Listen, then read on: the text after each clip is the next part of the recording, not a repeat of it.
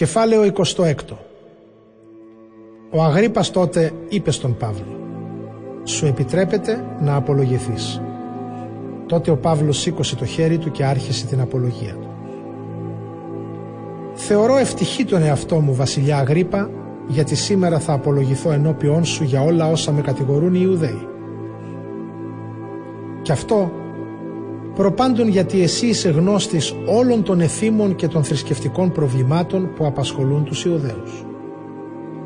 Παρακαλώ λοιπόν να με ακούσεις με υπομονή. Όλοι οι Ιουδαίοι ξέρουν το βίο μου από την νεαρή μου ηλικία, αφού από τα νιάτα μου έζησα ανάμεσα στο λαό μου στα Ιεροσόλυμα. Αυτοί με γνωρίζουν από παλιά και μπορούν να μαρτυρήσουν ότι έζησα σύμφωνα με τις αρχές της πιο αυστηρής παράταξης της θρησκείας μας, των Φαρισαίων. Και τώρα στέκομαι εδώ και δικάζομαι για αυτή την ελπίδα μου πως ο Θεός θα εκπληρώσει την υπόσχεση που έδωσε στους προγόνους μας.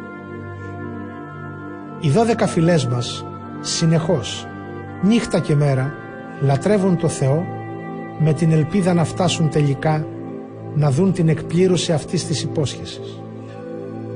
Για αυτή την ελπίδα κατηγορούμε από τους Ιουδαίους βασιλιά Αγρίπα. Γιατί σας φαίνεται απίστευτο ότι ο Θεός ανασταίνει νεκρούς; Κι εγώ ο ίδιος βέβαια είχα πιστέψει ότι έπρεπε να κάνω ό,τι μπορούσα εναντίον του ονόματος του Ιησού του Ναζωραίου. Αυτό και έκανα στα Ιεροσόλυμα. Πολλούς από τους χριστιανούς εγώ τους έκλεισα στις φυλακές έχοντας τη σχετική εξουσιοδότηση των αρχιερέων. Και όταν τους καταδίκαζαν σε θάνατο, έδινα κι εγώ καταδικαστική ψήφο. Σε όλες τις συναγωγές, πολλές φορές προσπαθούσα, χρησιμοποιώντας βία, να τους αναγκάσω να αρνηθούν την πίστη τους. Η μανία μου ήταν τόσο μεγάλη, ώστε τους καταδίωκα ακόμα και στις πόλεις που είναι έξω από τα όρια της χώρας.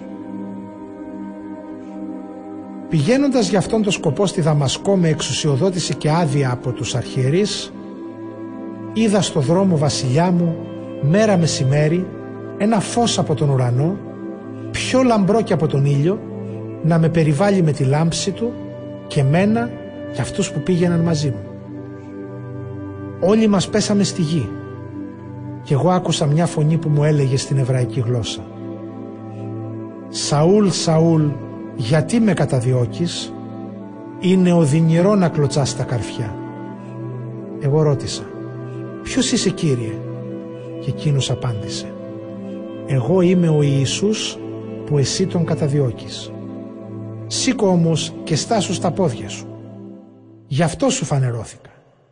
Για να σε πάρω στην υπηρεσία μου και να σε καταστήσω μάρτυρα για αυτά που είδες και για αυτά που θα σου δείξω ακόμη.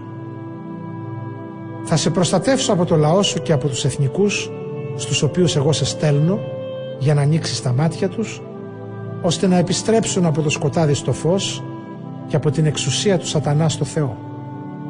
Γιατί αν πιστέψουν σε μένα θα λάβουν τη συγχώρηση των αμαρτιών τους και μια θέση ανάμεσα σε εκείνους που ανήκουν στο Θεό.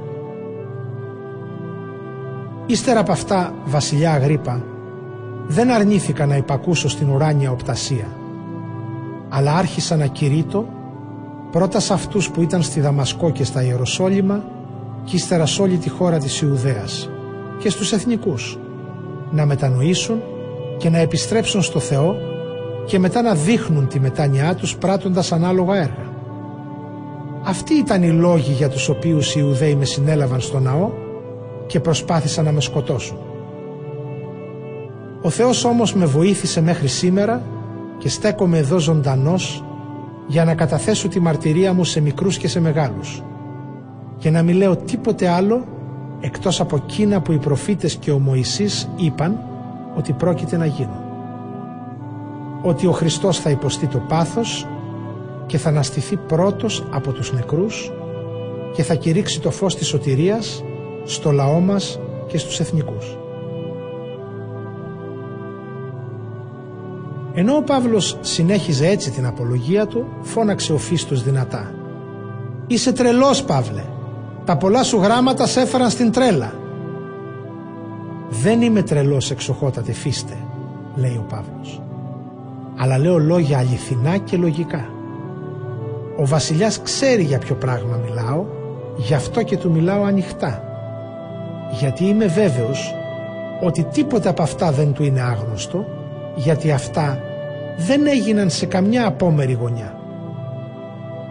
Πιστεύεις βασιλιά Αγρίπα στους προφήτες; Ξέρω ότι πιστεύεις. Τότε ο Αγρίπας είπε στον Παύλο «Λίγο ακόμη και θα με πείσεις να γίνω χριστιανός». Και ο Παύλος είπε «Θα ευχόμουν στο Θεό σε λίγο ή σε πολύ χρόνο όχι μόνο εσύ αλλά και όλοι όσοι με ακούνε σήμερα να γίνουν όμοιοι με μένα εκτός από αυτά τα δεσμά». Όταν τα είπε αυτά σηκώθηκαν ο βασιλιάς, ο ηγεμόνας, η Βερενίκη και όσοι καθόταν μαζί τους και καθώς έφευγαν έλεγαν μεταξύ τους. Ο άνθρωπος αυτός δεν έκανε τίποτα για το οποίο πρέπει να πεθάνει ή να φυλακιστεί. Και ο Αγρίπας είπε στο Φίστο «Ο άνθρωπος αυτός θα μπορούσε να απολυθεί αν δεν είχε ζητήσει να δικαστεί από τον αυτοκράτορα.